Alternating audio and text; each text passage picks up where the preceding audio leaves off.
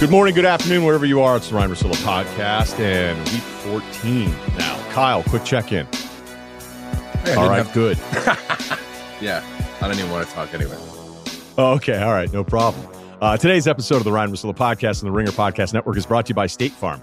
Getting great car and home insurance from State Farm at a surprisingly great rate. That's like drafting a player that becomes an all pro, the real deal. State Farm agents provide personalized service so you can customize your insurance to fit your needs like a GM putting together the very own roster. You need a team that supports you, and State Farm's got a great one. In addition to agents, the award winning mobile app helps manage coverage, pay bills, file claims, and more. With a great price and even greater service, State Farm goes from strength to strength. Choose insurance that always brings its A game. When you want the real deal, like a good neighbor, State Farm is there. It's the Ryen Russillo podcast presented by FanDuel. The road to the NBA Finals starts now, and FanDuel is the best place to get in on the action. Right now, you can check out the new and improved Quick Bets, which are back and better than ever for the NBA playoffs and FanDuel. Find what you're looking for faster and easier with more props right at your fingertips. You can check out live bets like three minute markets and exclusive live bets like quarter player props player assist combos, and more. So download the app today and bet with FanDuel, official partner of the NBA. The Ringer is committed to responsible gaming, so please visit rg-help.com to learn more about the resources and helplines available and listen to the end of the episode for additional details. Must be 21 and older. 18 plus in DC and present in select states. Gambling problem? Call 1 800 Gambler or visit rg help.com. This episode is brought to you by La Quinta by Wyndham. La Quinta by Wyndham has everything you need for your next business trip. From free high speed Wi Fi to fitness centers to free bright side breakfast with fresh waffles, eggs, and more, book direct at lq.com. Tonight, La Quinta, tomorrow, you shine. Uh, a couple follow ups on what's been going on with me. I'll uh, I'll tell you. I had we had a little bit of a schedule change this morning, so it allowed a window for uh for a little leg day before the day got started. So I'm actually dripping in sweat. Just got done, but I started with uh, I've done some really stupid things in the last week. I didn't put any gloves or any wraps on, and I threw way too hard of a punch at a bag before I got warmed up, and I may have broken something in my left forearm. Um, but there's no way to tell, unfortunately. So just you know, we'll we'll find out. And then um, today, a pretty heavy kick, and you know how I love those early morning Muay Thai kicks, Kyle. Um, no warm up whatsoever, and that's how I start my day, and I I feel awful. So but I'm excited. I'm, I'm excited to be joined by you. And I'll admit, I went around and kind of listened to some of the the biggest podcasts in the industry, and I would think, why does this really famous person check in with their producer all the time? But I do it with Kyle because I feel like this is really the first time we've talked. So I do it with you, even though I think critically of other podcasts that do it. So I don't know. Maybe I'm just an asshole. That seemed kind of backhanded. I'm not going to lie to you. So I'm not going to give you anything else. No, I don't mean it that way. I mean it as I don't like it when I hear other people do it. Yet when I'm, I haven't really checked in with you at all because we don't spend a lot of time pre-show. There's no pre-show. I'm ready to go as soon as the mic is on. I've, I've, prepped, so I don't. I fresh think you're taking the it the wrong rack, way. Ready to go. Yeah, fresh off the squat rack. We didn't realize that we would have time. Had to move the car around here at the uh, the compound. Uh, and cleaning. Colin Cowherd, yeah, Colin Cowherd invited me over last night. So and it was funny because I was like, "Hey man, it's a school night. Like I got to get out of here." And uh, he was like, "Oh, that's that's too bad," because he I, he wanted to treat it like it was spring break. Guys out Whiskey of control. Guy? No, he's a he's a he's a vodka guy. Oh, and that's how he stays stays so svelte. Yeah, that's why he's so skinny. Yeah, and it's great because his house is obviously amazing. And there's a bunch of people walking around in the neighborhood as I pulled up, and he was standing there waiting for me just to make sure he knew what it was. And uh, I was like, "Oh," I was like, "I thought this would be nicer." And a couple people walking their dogs started laughing. Everyone thought it was hilarious, so I really delivered on that line. I felt good about myself. And then the weird thing is, is I didn't bring a mask because um, I was just going to his house and I'm by myself, so I don't feel like I'm putting anyone else at risk. Although cowards all over the place. I'm just kidding. Um, but after that, I was like, oh, I want to pick up some food because it was late and I was going to watch the second half. It wasn't that late, but I was going to watch the second half Bill Steelers because I watched first half, left at halftime because I have to write out all this stuff for your enjoyment. And I was like, man, I didn't bring a mask in the car, and now I actually can't get takeout. So you know, just a lesson: make sure you keep a mask in the car. So I don't know if that was good or not. Damien Woody is going to join us. We'll do life advice, but we start as always the awards. Okay, the first award this week is the Your Father Playing Video Games Award, and that's going to go to LA Chargers head coach Anthony Lynn. Uh, those of you that have played video games, maybe you're home, or especially now around the holidays, your dad's like, hey, let me try that out. And you're like, no, no, dad, It's the wrong button. You got to hit this button. I'm hitting that button. You're not, though. Yeah, I am. No, I know you think you are, but you're not. You keep calling timeouts. Yeah, it's the wrong button. Well, it's the controller. Dad, it's not. It's definitely not the controller. When you drop back to pass and you hit this button, that passes to that guy with that little number ahead of or that that that symbol. Well, I'm hitting the right button. You're not. You you've called three timeouts on this possession. All right. So we understand how frustrating that is to watch anybody else play video games. That's maybe trending a little bit older. Uh, we had a play yesterday in the Chargers Falcons game. By the way, the Chargers won this game against Atlanta, which is the, the scariest thing of all the reaction. And that is this play down 17 10 right before the end of the first half. The clock is stopped at 22 seconds. It's third and one. And the Chargers run it up the middle. I actually thought the running back got it for the first down. So the idea was maybe they could then spike it, stop the clock, first down, to be second down, obviously, with 17, maybe 15 seconds left. Maybe you get two shots in the end zone and then kick the field goal. They end up spotting him short.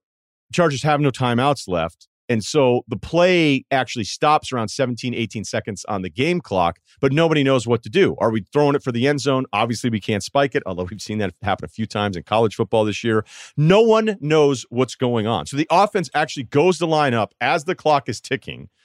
They probably could have ran that play, like I said. Um, but then you're like, what, what's going on? So about six, seven seconds left the field goal team comes on while the offense is still out there. The kicker actually got the kickoff, but it was after, and it didn't matter because it was a legal procedure because there was just a bunch of people out there and nobody knew what the hell was going on. And Anthony Lynn's yelling at his OC, basically saying, like, why do we run the football?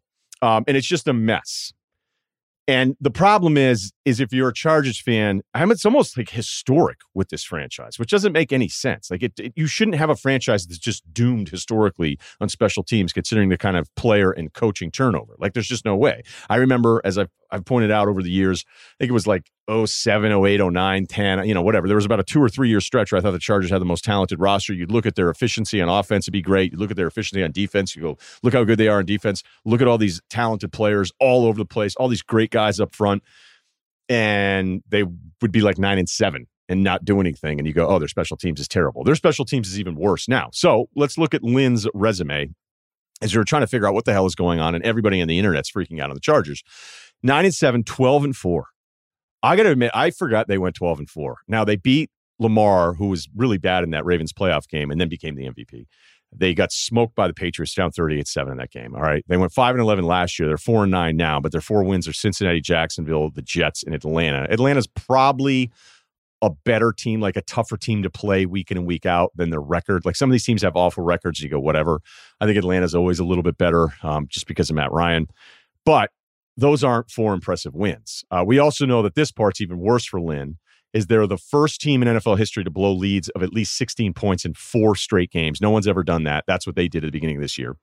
Their special teams is last in a lot of defensive metrics, um, depending on what you look at. And again, it's not just defensive metrics, it's special teams metrics. They are so bad that they're almost twice as bad based on the math that I was looking at this morning than the next worst team on special teams, and that's the Minnesota Vikings. Like their gap between 31 and 32 is large enough to cover for this, the, the disparity between like 10 teams that are ranked. They're so bad okay, versus New England last week when they got absolutely smoked against a Pats team that actually can't move the football and doesn't have a great defense. Patriots defense is actually statistically pretty bad. Um, the Pats lined up for five punts. The Chargers had the wrong number of players on three of those five punts. Twice they didn't have enough men on the field. One time they had too many. Okay, and they gave up a penalty. Patriots first down. Patriots are up or on just on special teams and screw ups by uh, the Chargers. They gave up a huge return. They gave up a touchdown. They missed two field goals. They had one that was blocked for a touchdown. Mike Sando said in his pick six piece, which I love, and I have another quote coming from um, here a little bit later from The Athletic, that it was the worst special teams game that you could track in the last 20 years. So they started tracking this stuff for the last 20 years. There's no game, there's no single game a team has been any worse on special teams than the Chargers were against the Pats. And that leads us to this. Like, is Anthony Lynn just this bad at it? Because whenever I think of bad coaching, I defer to either beat people or people that really know what's going on, like players that played against or played for someone.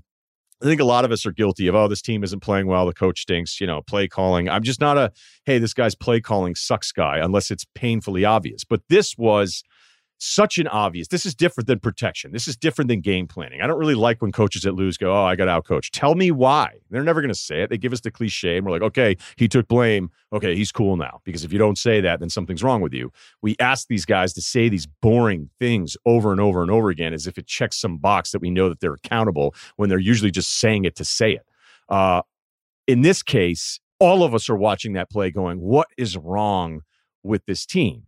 And if Lynn is out, this is the kind of thing that you're going to go ahead and point to. Everybody seems to like Anthony Lynn. I don't know how many of you remember, you know, being on those Broncos teams that won Super Bowls years ago.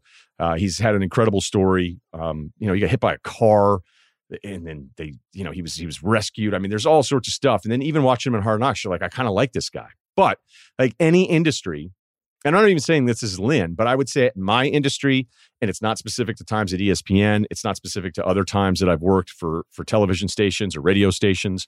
Um, I would say it's even the case with agents, stuff with Hollywood studios. You know, maybe in your industry, depending on what it is, the special industries, stuff where you go, it's really hard to get these jobs, and it's even harder to get to the top. There are just a lot of times where you're going to go, I can't believe this guy has this job. Like I can't believe it, and it happens. I mean, there are times you'll talk to somebody who you know, for a living evaluates players and you go, what the hell is going on? Like this person thinks this?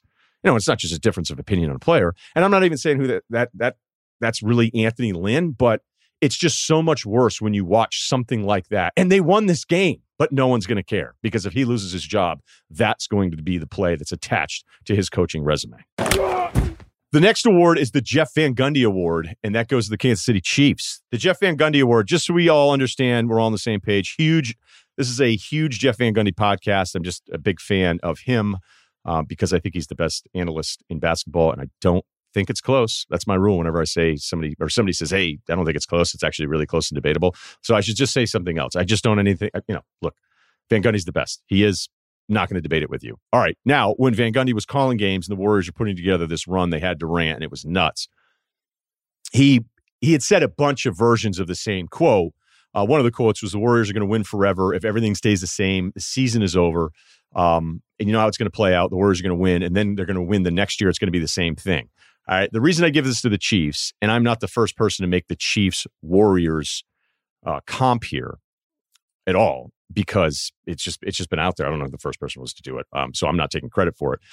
But it feels that way, and it hammered home last night watching the Bills and Steelers where I go, I'm supposed to like one of these teams to beat the Chiefs. Now, the Bills run and their win. I mean, they basically had shut out the Steelers. They had the fumble, two play drive, touchdown for Pittsburgh. They score 23 straight. And then, you know, the end of the very the very end of the third quarter, the Steelers get the touchdown. But they'd kind of shut them out for almost three quarters of football, other than the short field turnover. And the Bills for all the Josh Allen love, which is well deserved because he's really carrying this team. And I, I wonder how many people will kind of reference. You know, I always kind of argue that not as many guys watch as much as you think. So if you watch just last night, you're thinking Steelers come in and eh, that Bills defense, there you go. Like it's just cold. Sometimes we're really stupid about it. If it's a cold weather city, we'll be like, oh man, they, they're just grit. They just grind it out. He's going to hit you right in the mouth. Yeah, their defense is average, actually. The defense was really good last year. Bills' defense this year is middle of the pack. The rushing attack, not that great. Um, they're like 23rd in rushing, depending on some of the numbers that you want to look at there. This is almost all Josh Allen. Stefon Diggs has been incredible for him. I like some of the players, some of their personnel on defense, but last night, was not the norm. They're usually not that salty defensively. And I'm not even off of Pittsburgh because I don't think it's fair to sit here with Pittsburgh and go, hey, they suck down because they lost to Washington and Buffalo. Um, I'm not going to do that with them. And I also want to point out when I was kind of dumping on Washington defensively, I'm just wrong about that. I was basically looking at the schedule, which is fair. Uh, and then when you're a bad team and you're always losing, that people don't have to throw it against you as much. But the front, the personnel, what they've been doing on defense, the red zone defense right now is the number one in touchdown percentage coming into this weekend. By the way, you want to know who's last? the Kansas City Chiefs. They have the worst touchdown percentage allowed of any team in the NFL. But as I put all of these things together and I get back to the Van Gundy point, I don't like doing this because there's a reason why we keep coming back to sports because as much as we are going to think something is going to happen, we are constantly surprised. That's the whole point is that we we think we know and then we rarely do know. And when Van Gundy said that about the Warriors as much as I loved that roster and love what they were capable of, you're like, look, it's just sports. They're not going to win 7 titles in a row and they didn't. You can make an argument that feels like the Warriors are maybe one championship shy of what they should have.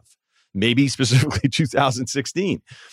Um, and with football, it's a one and done scenario. So it just seems ridiculous to think that the Chiefs are going to win five straight Super Bowls. If it weren't for an offsides on Dee Ford, we could be talking about back to back and positioned really well now with the one seed to, to do this again. And is anyone in the NFC scare you? I mean, that's kind of what I get back to.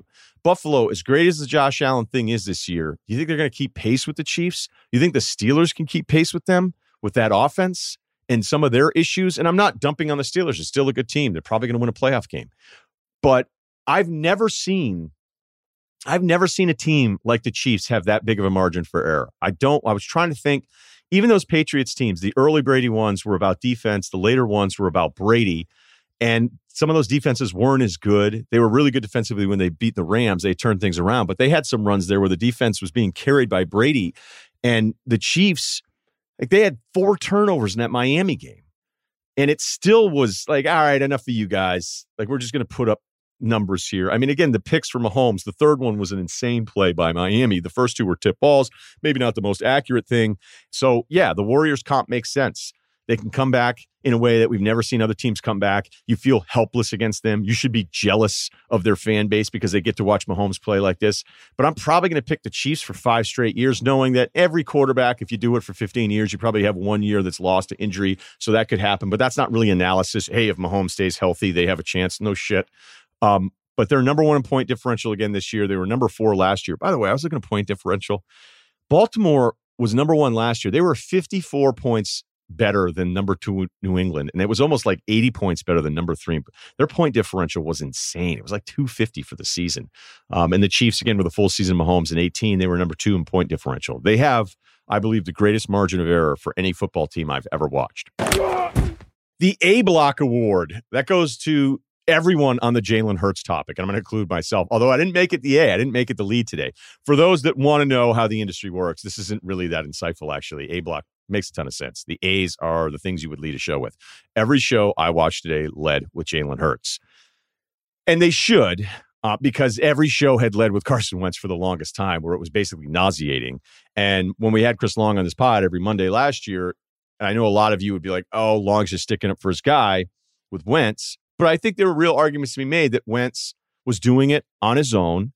The number of offensive options he had towards the end of the year with all their injuries and some of the guys they were just calling off the street and then a Houston quarterback playing receiver and you're like what is he doing and they actually ran off a bunch of wins and got into the playoffs and then Wentz got hurt in the game against Seattle and a good friend of the pod Josh McCown came in shout out to Josh so coming into this year you thought all right full season healthier you know, maybe some upgrades here or there. Although I don't know that any of us are still in love with their their weapons. It was like, what's going? And Wentz is even worse. So some of the numbers that you can make excuses for last year, it was hard to continue to keep making those excuses, and it fell apart. So Jalen Hurts comes in and they beat the best team in the NFC in the Saints. They're up seventeen nothing on them. It's arguably the best defense in the league. And I'm not the biggest Taysom Hill guy. That's well documented. But at one point, it felt like this game was going to completely turn around. And Hurts runs for over 100. He made a ton of great running plays on first down.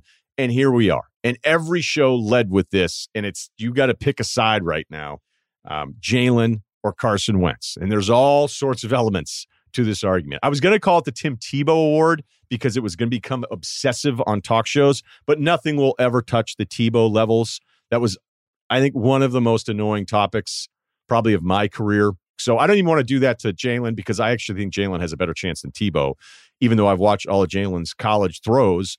And at Alabama, he was one read, not there, and run. It was never arm strength. It was never his physical. He's a really strong kid, sick athlete, hard worker. His demeanor through everything that went on with Bama, he was incredible. And then he goes to Oklahoma, starts chucking it around a little bit more, but I just wasn't sure.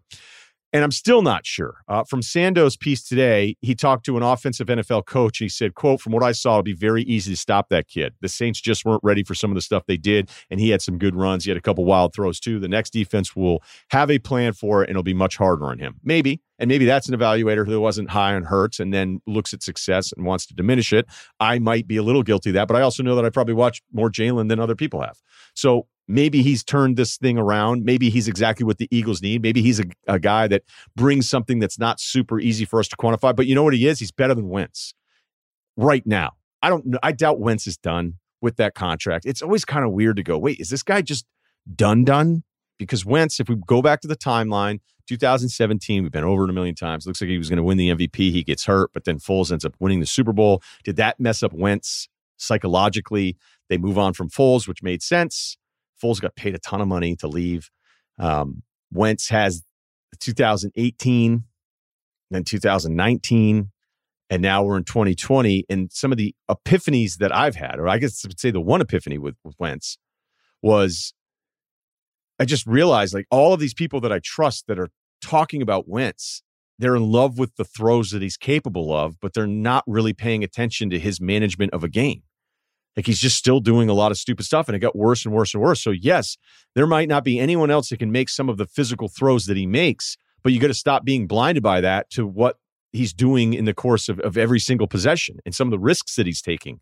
And he's getting worse. And some some of the people that really had stuck their necks out there for Wentz started saying, well, you know, mentally to have Foles win a Super Bowl, and I don't know that I'm not going to sit there and and try to figure out where his head is at right now. And then um, they drafted Jalen Hurts, so that messed him up. Look, I hate that. Now I'm not saying it's never happened, but don't argue exceptions. Of course, I'm sure there's some guy based on situation and the way the franchise did or didn't believe in him led to his success or failures. But I'd have to. My point would be this: if you're going to be really good, then it doesn't matter. You're just good. You're just good. Imagine thinking like, "Hey, I'm going to have a great year." Oh my God, they drafted a quarterback second. All right, I'm just mentally, eh, this place doesn't believe in me. Now I'm shot. I'm not saying it's impossible, but I don't like it as the deciding factor why he hasn't been as good this year. So I don't know what's going to happen with Wentz. That contract seems like it can't be like $60 million dead cap hit. I imagine Wentz gets another shot here with the Eagles. The Hurt story is nice, but it is a game, and I need to see a little bit more before I'm ready to start thinking that 2021 starts with Jalen Hurts behind center. Okay, Belichick Brady legacy rankings update. I know what you think I'm going to do. I'm not. Bill one, Tom Brady two. Ryan the Pats just got smoked by the Rams. God, that was ugly. The Pats have played 374 games with Belichick as head coach. Their offensive performance during that Rams lost ranked last among the 374 games in offensive EPA. So an argument can be made that if 374 games with Belichick as head coach, that's the worst offensive game they've ever had. But Bill is not quitting on his quarterback. Tom quit on New England. Legacy rankings impacted by loyalty. Bill one, Tom two. Longtime NFL offensive lineman with ESPN as an analyst, a guy we had on a bunch is Damien Woody back in the East Coast. Okay, we got to start with it because I made the joke that it's the A block topic, and that is Jalen Hurts. We've had to choose sides in this Wentz battle. What side are you on? I've seen you guys all yelling at each other. Orlovsky's probably worried about getting renewed now. Who knows? hey, right. where where are you on what we saw from Jalen, at least in his first start? Well, I, listen, I just think the offense just flows so much better. Um, I think when you look at what the Philadelphia Eagles did, first of all, they were committed to the run. I mean, they ran the ball right, you know, right down the Saints' throats, and that's not easy to do. Saints is probably, you know, their defense coming to the game was probably the best defense in the National Football League, and they just ran the ball all over the place. And a lot of that had to do with Jalen Hurts and his ability to, um, you know, move around, whether it's design runs or just making making moves outside the pocket when when things were breaking down. So I, I just felt like there was a confidence, whether it was the play calling Doug Pederson or just the guys on the field, where they didn't necessarily respond that way with Carson Wentz. Sometimes that happens when a new guy comes in, brings a, a spark to the offense. I can't believe that Wentz is shot, though. And it was awful this year. I mean, statistically, yeah. the worst guy that was playing regularly last year, I think the excuses for him were valid and they put together some wins. You know, it's not been a great division now for a little while, but are you even to the point where, like, I as bad as it's been, I can't accept that now he just sucks forever and you couldn't even trade him or like, like, where are you with him and his future? No, I'm not off the Wentz bandwagon right now. I, I just, I, I honestly feel like part of it is when Frank Reich left to go to be the head coach of the Indianapolis Colts, I think that really hurt him. I think that hurt the whole Eagles um, team, particularly on offense, because you know Frank Reich was was in the quarterback room, and when you're dealing specifically with that room, those guys tend to know what's going on with your quarterback more so than any other person on the team. So I think the Philadelphia Eagles are really missing Frank Reich, missing what he brought to the table to their offense as it relates to Carson Wentz. And they need to figure this out because, Ryen, you know this as much as I do. The financial aspect of all this weighs just as much as what you do on the field. They can't part ways with him because of the, the financial ramifications. You're right. I mean, it would be a monumental hit on how you'd be able to allow to build out the rest of your roster. Uh, you know, in the NBA, even with all the financial stuff, I always feel like, well, you can figure out a way. I mean, the, the numbers, everything just works differently. It's a little bit more straightforward in the NBA. But I'd have to think that everyone is still looking at 17 in the close of 19. And even some of the times you saw him at 18, you're like, okay, whatever's going on with him, and he was that bad. Like, I'm not making excuses for him this year. I'll never forget Eric Mangini. This is a good little sidebar. Like when we used to be at ESPN and we'd bring him in, and I liked him. I, I, didn't like him when I didn't know him. And once I got to like him, Mangini was like one of my favorite dudes. Yeah. And Mangini would always say, whenever you're a team without a quarterback and you're going over the market and seeing who's available, the person that at least has done it, like has done it for a season, like a Matt Cassel type, you go, okay, at least there's something I can hold out hope for in that this person has done it. And if you're Philly, that's what you're talking yourself into, even if the evidence of this year was as bad as it was. Absolutely. I, absolutely.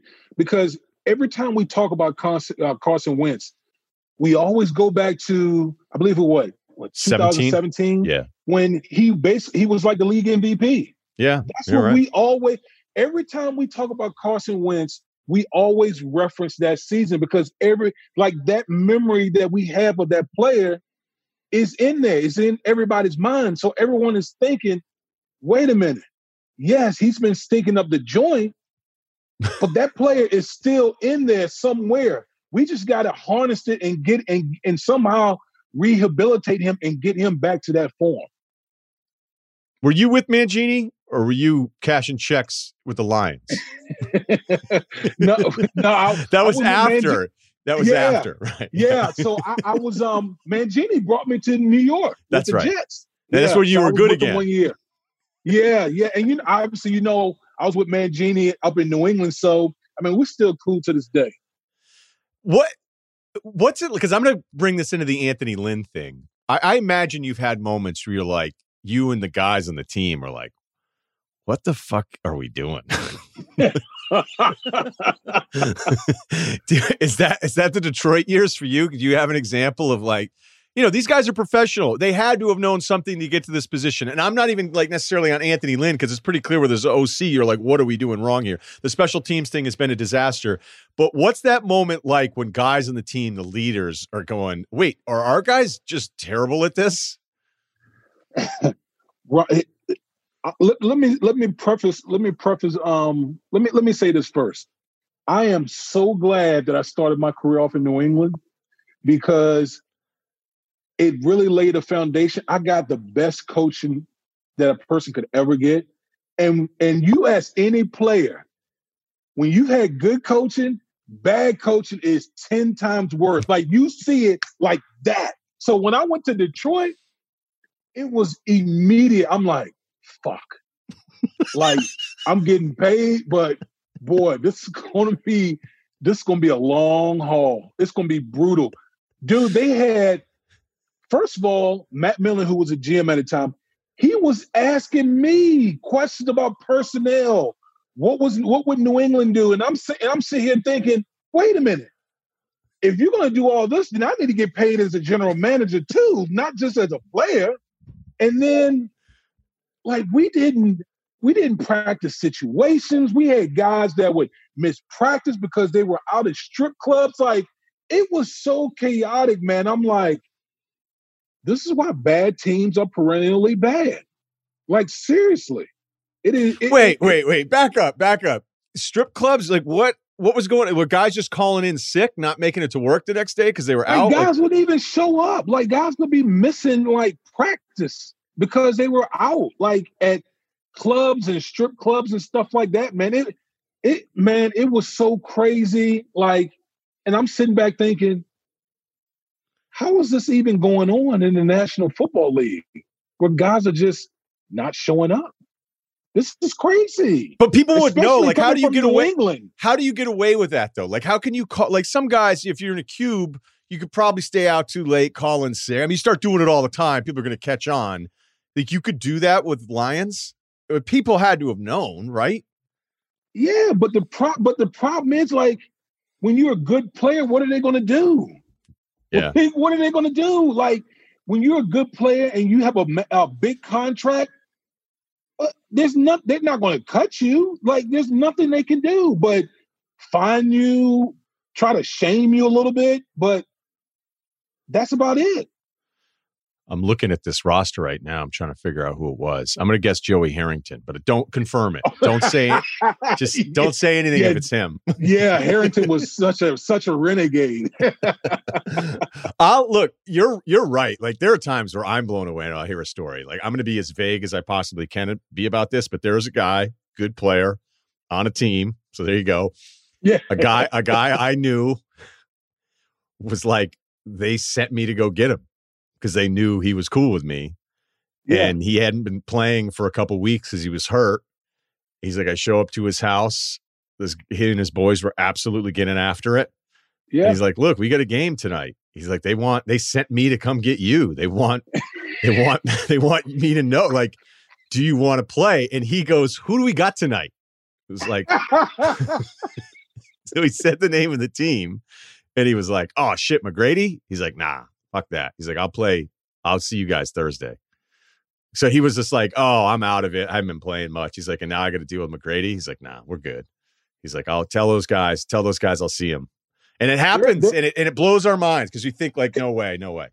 yeah, like I tell people all the time, like the stories that I could tell, like you wouldn't, you probably wouldn't believe it, but it's it's absolutely true. Like these type of things happen.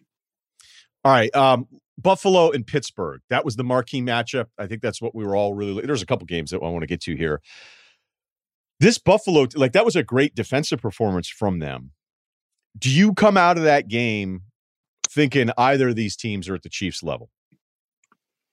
Um, well, before before the game, I said that the only team in the AFC, in my opinion, that that uh that could really get at the Chiefs were the Buffalo Bills. I, I felt like Buffalo, they have firepower on offense. Josh Josh Allen has been just been phenomenal this year. Um, he can do so much like inside the pocket, outside the pocket. They got weapons on the outside that can beat you a lot of different ways, and their defense is getting better. You know that you know in past years their defense has been like top two, top three. They took a little bit of step back this year, but they're starting to kind of get their footing. If they continue to do that defensively with what they the firepower they have on offense, they can abs- they can beat the Chiefs. They can beat the Chiefs, no question. I guess I'm just look, Ken and Will are two different things. I understand that you're saying Ken here, but do you ever Yeah. see a weakness with the Chiefs? Do you look at something and say, okay, that's something you could exploit? It is so hard, man. Like, like the Chiefs were down ten, and they didn't. They didn't even against the Miami Dolphins. They didn't even bat an eye. It didn't even. It wasn't even a problem. Like all the the announcers in the game was like, "Oh my God, the Chiefs are down ten to the Miami Dolphins," and the Chiefs were like, "Okay, watch this," and they just all of a sudden, in a blink of an eye, was like up 24-10 or something like that. That's the thing about the Chiefs is they are so explosive across the board. Pick your poison. Who are you going to take away? They got four or five guys outside the quarterback that can beat you on any given Sunday. It's just really hard to contain that team. And for me, in my money, it's the Chiefs against the field every week. I don't care who it is. Do you have problems with the Steelers? Because a lot of people, even when they're undefeated, were looking at it saying, hey, it's a limited passing game, although Roethlisberger put up the touchdowns. I love the receiving corps, but Roethlisberger was just going to do things in a way that got the ball out quicker. So look, it was all working. I mean, the team was undefeated. We like that front. We like that defense, but they can't run the football. They're in pads all week. By the way, an aside before you answer that, is being in pads, does it actually make you tougher? I already know what you're going to say. I think early in this, like, I always say it's a necessary evil. Like training camp, yeah, you, I, I hate training camp, but yes, it's a necessary evil. Um, this time of year, it doesn't make you tougher. Like at this time of year, it's a battle of attrition. Who's held? Who? Who? Do you have enough bodies to get get across the finish line? So you got to measure put getting in pads over health. I want I want guys who are fresh to get to game day. That to me is the most important thing. The hell with the pads. Get me to game day. That's that's that's what should be the most important thing. Okay. All right. So Pittsburgh, I don't like when people are like, oh, that's a flaw, that's a flaw. But is it a fatal flaw? Do you think their lack of running and some of the physical stuff that Tomlin was talking about is that fatal for them in the playoffs? I don't think. I think they're they they they're out of whack offensively. They don't have any semblance of balance. I think when you when you get to this time of year, cold weather, you know, if you look at the teams that are at the top of the AFC, pretty much almost all of them are cold weather places. You got to be able to run the ball. You know, I know we're all enamored with the quarterbacks and throwing it all over the place, but some things are tried and true. You got to be able to play some defense and you got to be able to run the ball. Pittsburgh doesn't run the ball. And they just, I think they substituted by throwing these short passes with, with Ben Roethlisberger. And it's just not going to, um, that's just not going to cut it. They're not explosive. They're not explosive enough, you know, in the passing game to keep up with a Kansas City or Buffalo. Um, so to me, that's where I think that's the flaw in, in Pittsburgh's game. Yeah, they're last. They're second to last in yards per carry, second to last yards per game. But um, I'm not. I, know, I feel like because they've had now two losses is going undefeated, like people are totally off of them. And it's like, okay, is it a fatal flaw? Like you don't think they're good, or are we still comparing everyone to the Chiefs, which is the problem for any of these teams that we're looking at? The Tampa Bay Bucks get a win, where that was a tough win. It looked like Minnesota was going to start running the football on them. Um, yeah. Minnesota's had moments here. They've turned the season around. They were 500 coming in. But once things sort of clicked for Tampa, it felt like it were two completely different teams. And the fact that Dan Bailey, I don't, I don't know what that's. What's the maddest you've ever been at a kicker? Have you ever sworn at a kicker? I don't know if I've ever sworn at a kicker. Um, he missed three. My, I think I, think over my career I've had some. Oh wait, I, I played yeah. with some some really good kickers. Whether it was Adam Vinatieri, I played with Scott Hans, uh, Scott Hanson um, in Detroit. No, Jason Hanson with Detroit, who played for forever. Um, uh, Nick Folk, I played with. Um, what's his name on CBS? Um, Feely. Jay Feely. I played with some good kickers. I didn't have any reason to cuss anybody out as far as kickers are concerned. But damn it, if you miss four kicks in a game, or we, we might have to come see you like you like we might have to come see you in in the locker room because could you imagine busting your behind the whole game and your kicker missed four field goals? Four. That's crazy. Nah, mm-mm. that's a problem. All right. Have you seen enough with Tampa that you can you can look at them? Uh, you know, look going into it, you're like, wait, they're seven and five. Like, wait, and I know they've gotten smoked in some of these marquee games that I've been over, so it almost feels even worse. But I still feel like that record. I'm like, man, like I just I expect more from them. And it's not even just on Brady. I like the personnel on defense. Obviously, I love some of the personnel on offense as well.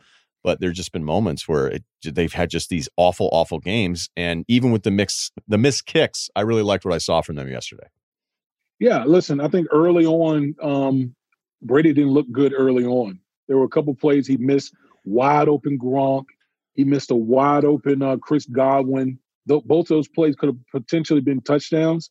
Um, I think they're still struggling with identity on offense. I think that's a big part of it. I don't. It, it's.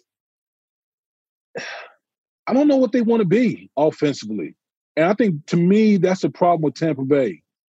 You need to have some type of identity at this time of year. They don't have that. They have a lot of names, a lot of marquee names offensively, I don't know who they are um, when you talk about identity on offense. And I think that could come back to bite them. Is it not being able to Like, what are you talking about? Are you talking? Because I hear identity thrown around, and I know you have something specific, but I'm asking for you to share that that it's more specific. Is it is it? Hey, what's your thing that I'm afraid of on third down? Like, what what exactly do you mean? Yeah. So for me, I look at it as when I say identity, things that I know I can hang my hat on. Mm-hmm. Um, some teams are running teams. Some teams are play action teams. Some teams are short, quick, you know, quick passing game type of teams. I don't know what Tampa is. They like to chuck it deep. You know, sometimes they'll, you know, they try to run it. Sometimes they'll try to quick passing game. But I don't know if they do any of it well where you can look at and say, okay, coming, I know what this Tampa Bay team is. I just don't, I, I don't see that when I watch them. It's kind of funny how when Brady gets upset, and it was a couple weeks ago in that Saints loss where he was getting upset with Evans on like a hot route, and he was he was actually more composed during that one. But what's that experience like? Because I mean, as I know it was a long time ago with you and Brady, but and he's probably a little different now than he was back then.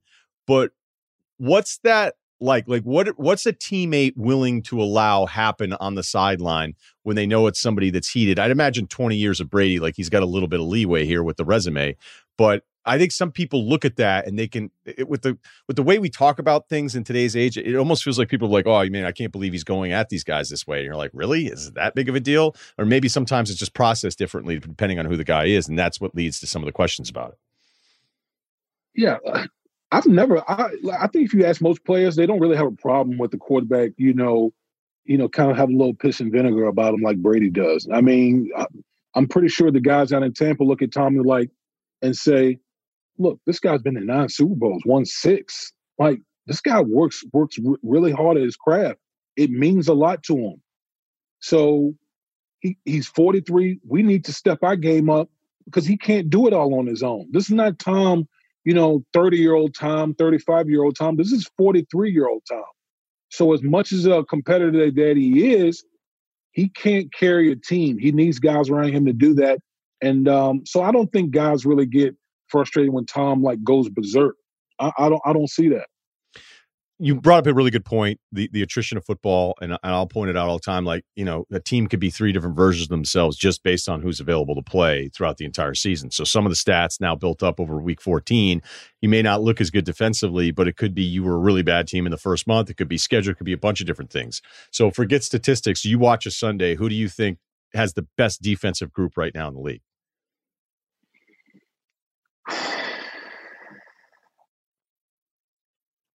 I still say the Saints. I mean, I, I think I think outside of what they did against Philadelphia, I, I, think the Saints are they're legit on all three levels.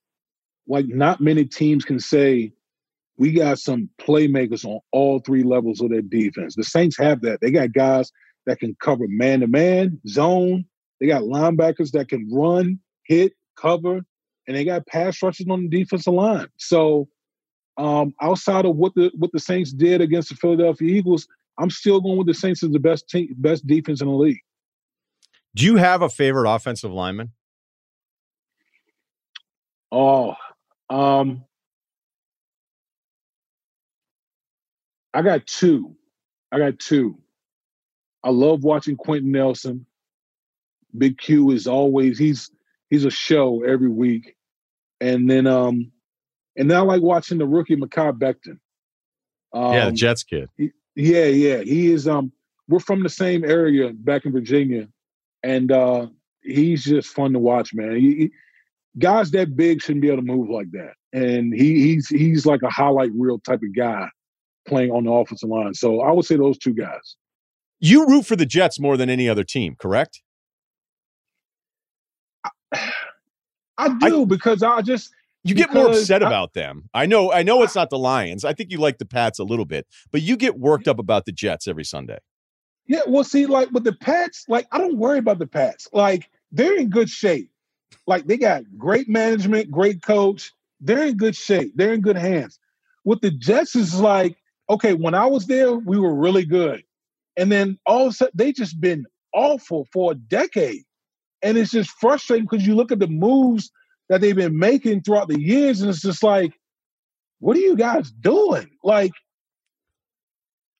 I could give you better better advice than whoever's telling you what to you know what to do right now.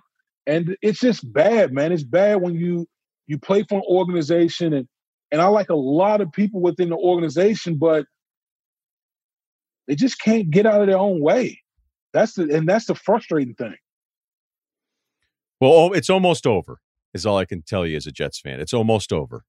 Well, I will say this. I think they got the right general manager in place in Joe Douglas. I'm a big fan of Joe Douglas. I think he's he's turning the ship around. So I, I will say that. I agree with you. And anybody that like just attaches him to all the other failures, I don't think that that's fair. Uh, always love talking to you, buddy. Talk to you soon. All right, man. Thanks a lot.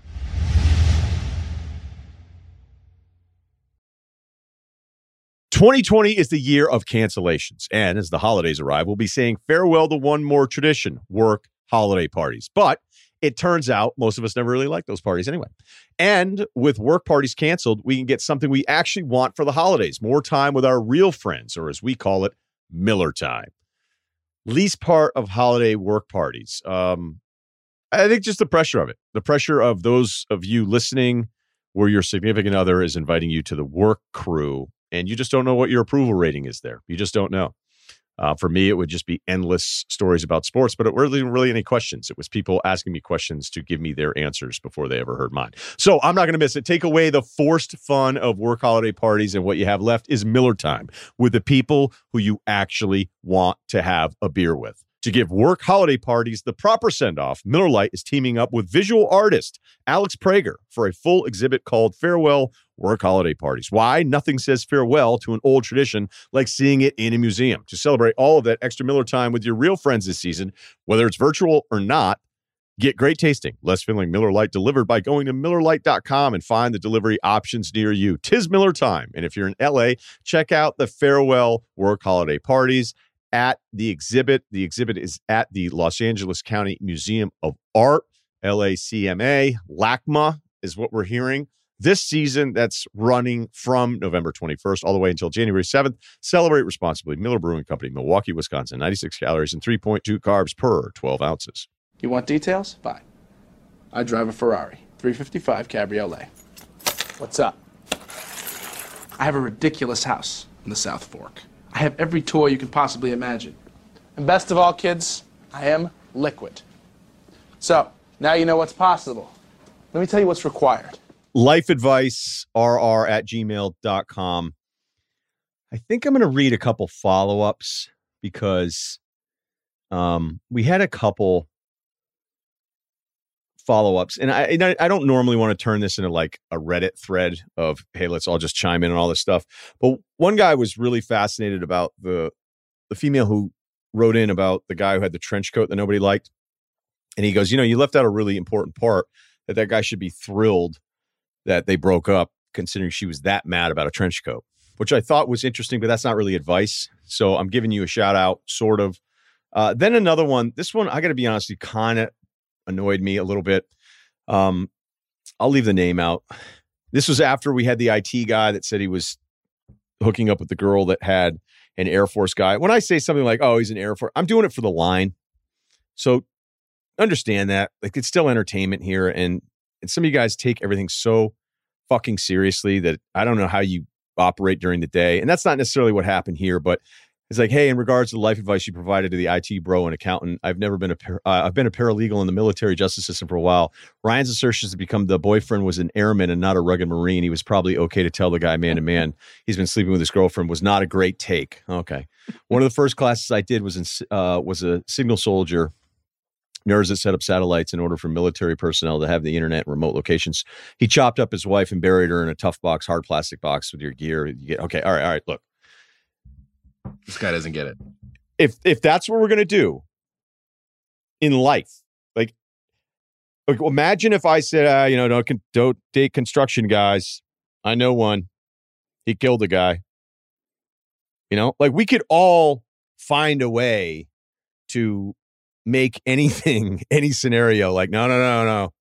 I heard a story about a guy or I knew a guy that did that. Like we can all do that. And again, to make it more seriously, he was saying that during this time, the military is even more stressed out because of COVID and all this.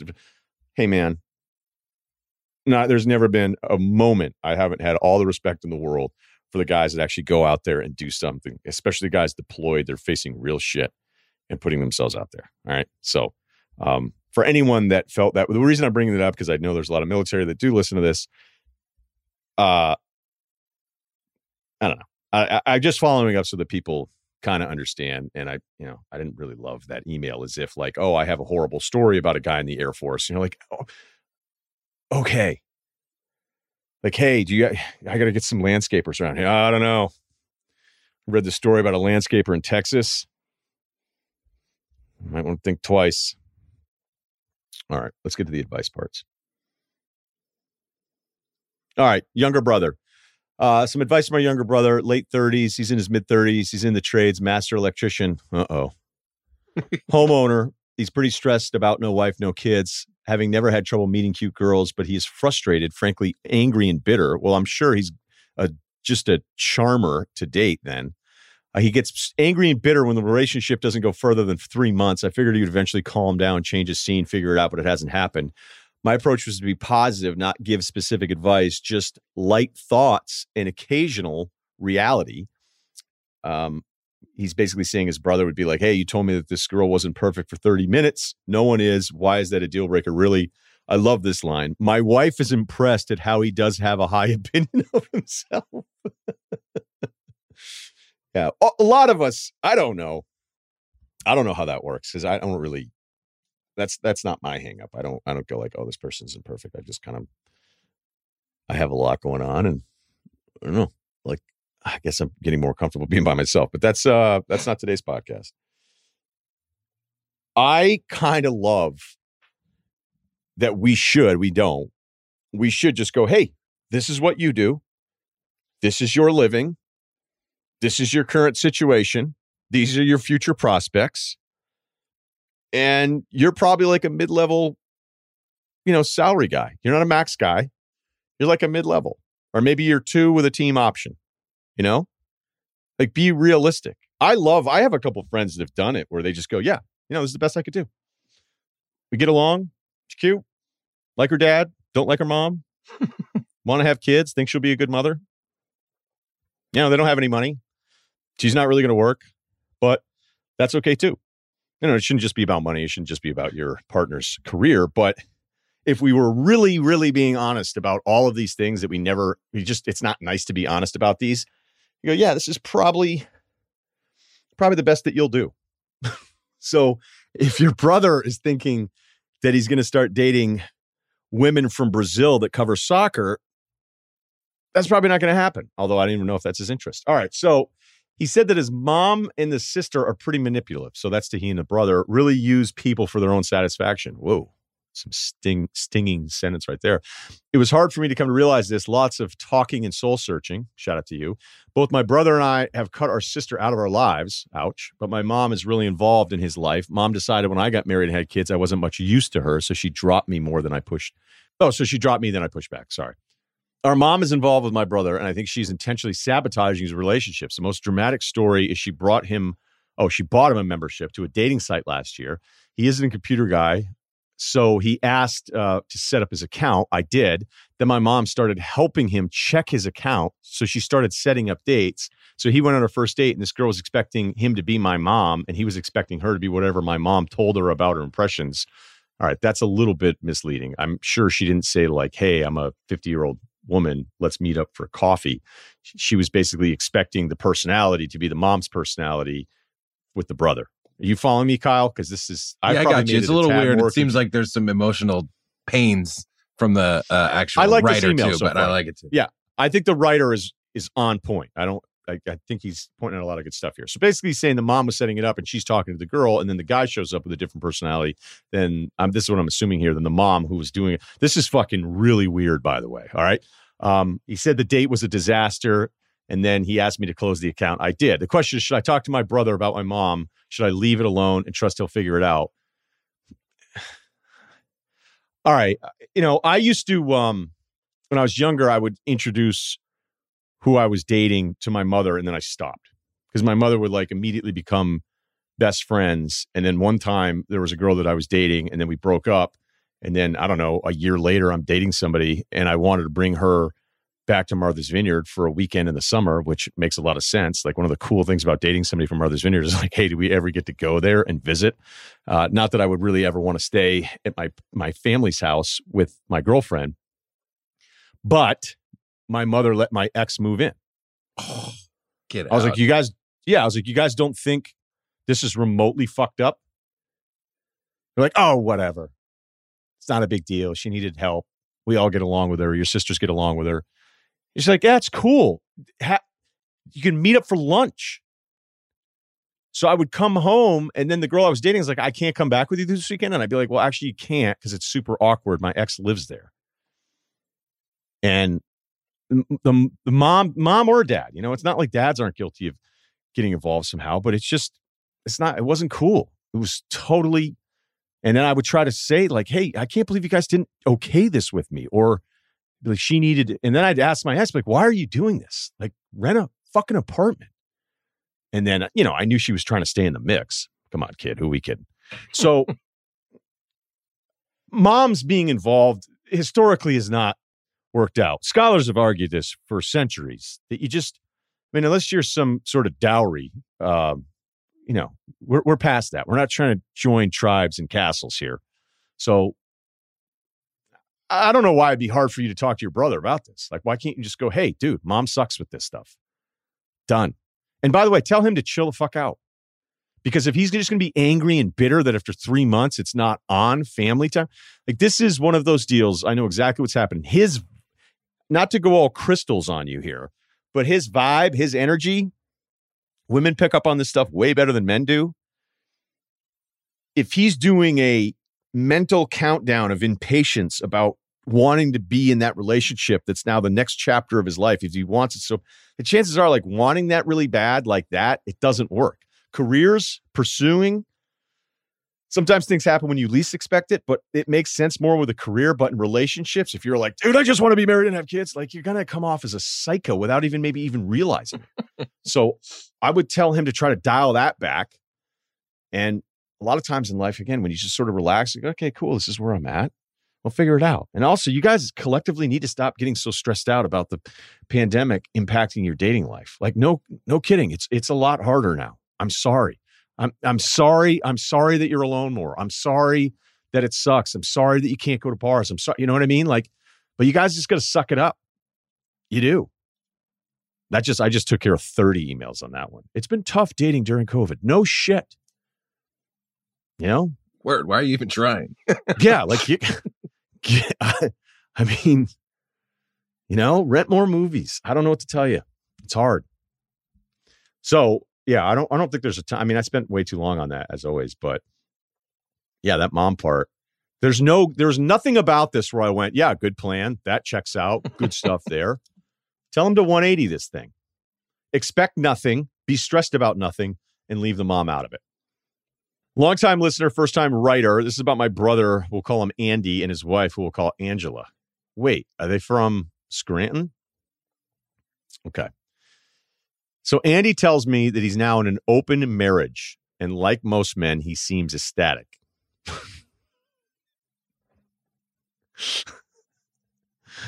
okay. I ask how he managed to pull that one off, and he tells me that it was her idea.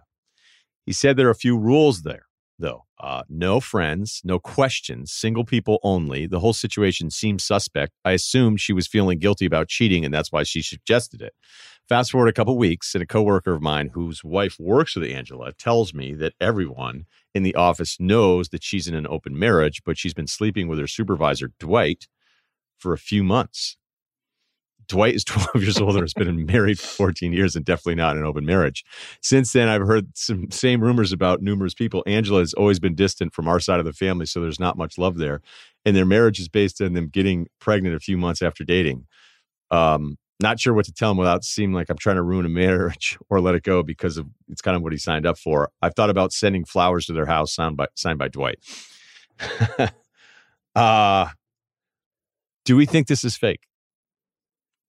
not fake, or, right? This is just him doing. Uh, like, yeah, right, right. This is him doing the shtick, but this is real without giving right. us all the names we have to edit out. Okay, so let's just imagine it is real. and obviously he is using the characters from The Office. If your wife suggests an open marriage, you're probably in some trouble. There's probably some stuff that you don't want to know. And as much as it's the concept, like you're some 2020 harem guy, uh, you really want your wife like hanging with the trainer who's 15 years younger than you and way better looking? I don't know if that trade off is like if you really care about each other, like that joke of you get your one a year or something like that, which I don't even know is real. I don't know, whatever. Um, I've never, I've never been in. I'm again, I'm not, never been married, but the idea that like, hey, you're allowed to cheat on me once a year, like, oh, really? okay, definitely won't think about that. right? Yeah. Wait, wait a minute though. Are are you gonna hook up with like a neighbor or something? It's like, well, and I just be like, look, no, no, like I can't do that. I can't. Hey, Doug, you guys, you guys cleaning out the pool early this year? I know you slept with my wife, but it's cool. We get one a year. I was out in Tahoe. So you know how that goes. Uh, yeah, I don't I don't know what to do here. Uh I would I would just say for any of our married guys out there listening, if your wife is like, "Hey, I got a crazy idea," then it means you're probably already in trouble. Unless you're just this super super futuristic couple that understands like the animal needs of of primates and you're just like no no this is this is how we operate and we're totally good and we're totally good with it emotionally. Like we there's no conflict here whatsoever. I'm like all right weirdos. Probably not going to let your kid watch tv until he's like 16 right? One of those one of those families.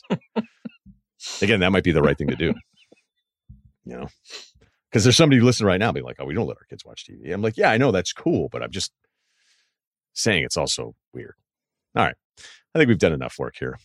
Lifeadvicerr at gmail.com. Please uh, make sure you check out the podcast. Hey, we got um comedian coming up Wednesday, right? That's locked in. Locked in. Locked in. Uh, one of the funniest guys going right now. He's going to join us Wednesday, secret, but it won't be a secret when the podcast comes out. So make sure you subscribe, subscribe, subscribe to the Ryen Russillo podcast and follow on Spotify. Thanks as always. Talk to you Wednesday.